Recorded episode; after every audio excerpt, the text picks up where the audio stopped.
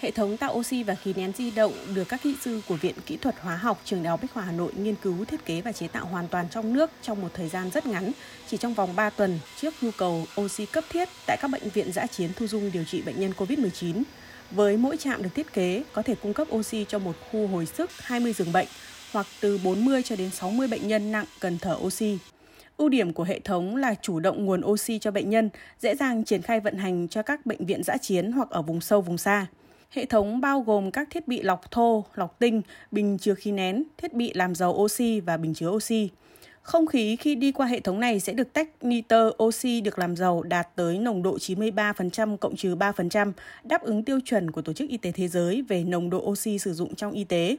Phó giáo sư tiến sĩ Vũ Đình Tiến, Phó Viện trưởng Viện Kỹ thuật Hóa học, Trường Đại học Bách khoa Hà Nội cho biết, hiện các bệnh viện giã chiến đều dùng oxy được hóa lỏng từ các nhà máy khí công nghiệp. Do hạn chế trong vận chuyển, đóng bình, việc cung cấp oxy không đủ gây ảnh hưởng tới điều trị bệnh nhân COVID-19 và các F0 cách ly tại nhà. Trong cái thiết bị này có hai cái cột vật liệu zeolit. thì ờ, ở cột thứ nhất khi chúng ta nén không khí vào với oxy cao thì nitơ sẽ được hấp thụ và giữ lại ở, ở trong mao quản của vật liệu hấp thụ và chúng ta có thể thu được oxy và khi cái cột thứ nhất đã bão hòa nitơ thì chúng ta sẽ chuyển sang ờ, làm việc với cột thứ hai và cột thứ nhất sẽ thực hiện quá trình tái sinh để nhả nitơ ra ngoài và cái quá trình như vậy cứ ờ, lặp đi lặp lại đấy là chu trình ờ, hấp thụ thay đổi áp suất.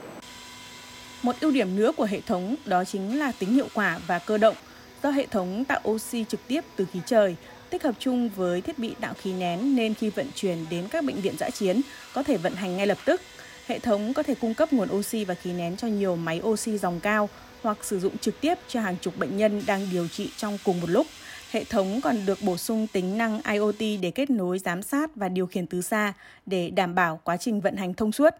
Nhóm nghiên cứu cũng cho biết nếu đưa vào sản xuất quy mô lớn, mỗi trạm tạo oxy di động có thể được hoàn thiện trong vòng từ 1 cho đến 2 tuần. Ông Ngô Thanh Sơn, công ty cổ phần Novamid Việt Nam, đơn vị phối hợp nghiên cứu cho biết.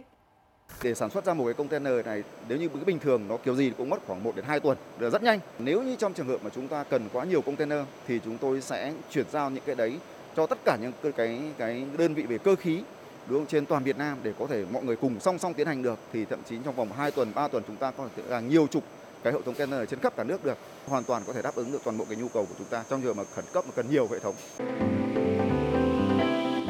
Hiện hai trạm hệ thống tạo oxy và kỳ nén di động đã được hoàn thiện và chuẩn bị để vận chuyển vào Bình Dương và Đồng Nai, phục vụ điều trị cho các bệnh nhân COVID-19 nặng. Đây là sự bổ sung hết sức kịp thời và cần thiết, hỗ trợ hiệu quả cho công tác điều trị bệnh nhân COVID-19, giảm số ca bệnh có diễn tiến nặng và có nguy cơ tử vong